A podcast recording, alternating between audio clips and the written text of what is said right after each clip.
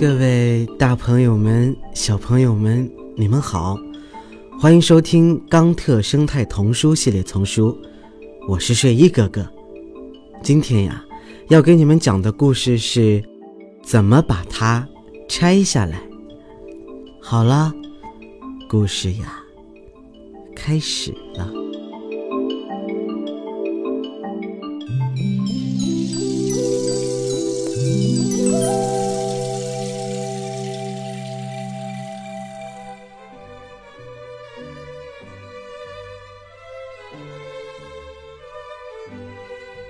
一头大象悲伤地坐在地上，凝视着远方。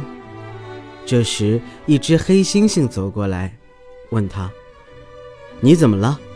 你健康、年轻、受人钦佩，你是森林中最聪明的五种动物之一。”“啊，我希望能够用我的手指，特别是大拇指。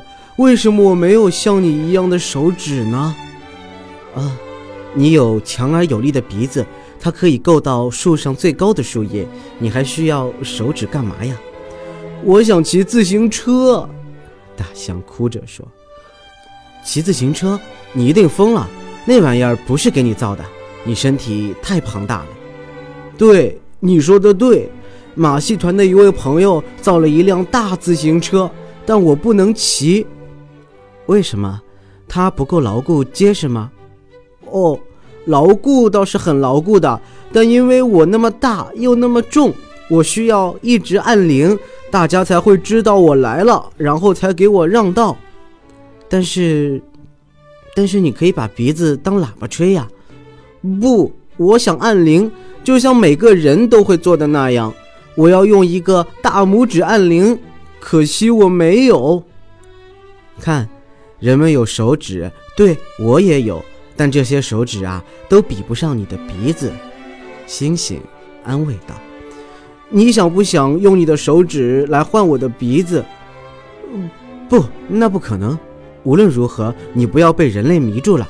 他们有手指，也知道如何把东西拼凑在一起，但他们不知道如何把东西拆开来。”“啊，我一直以为人类很聪明呢。”“那要取决于你说的聪明是指什么。”其实只有小孩才是最聪明的，因为大人需要花几个小时或者几天把东西拼在一起，但孩子们在几分钟甚至几秒钟内就能把它拆开。那大人呢？他们只知道把东西拼凑在一起，一旦东西没有用了，他们就不知道如何处理了。大多数情况下，他们就一把火把它们烧了。用火？我们从来不用那个东西。他会把我们全烧死的。幸好我没有那么聪明，也不知道如何生火。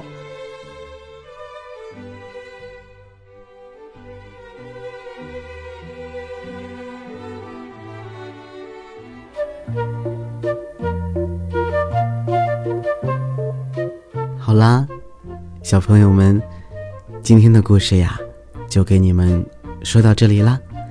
有学到。什么知识吗？我是睡衣哥哥，让我们下期再见喽，good 拜拜。你们刚才听到的呀，是由环保部宣传教育中心引进，学林出版社和喜马拉雅联合出品，睡衣哥哥李潇钦播讲的《冈特生态童书系列丛书》，还有很多好听的故事等着你们，记得持续关注，不要错过哟。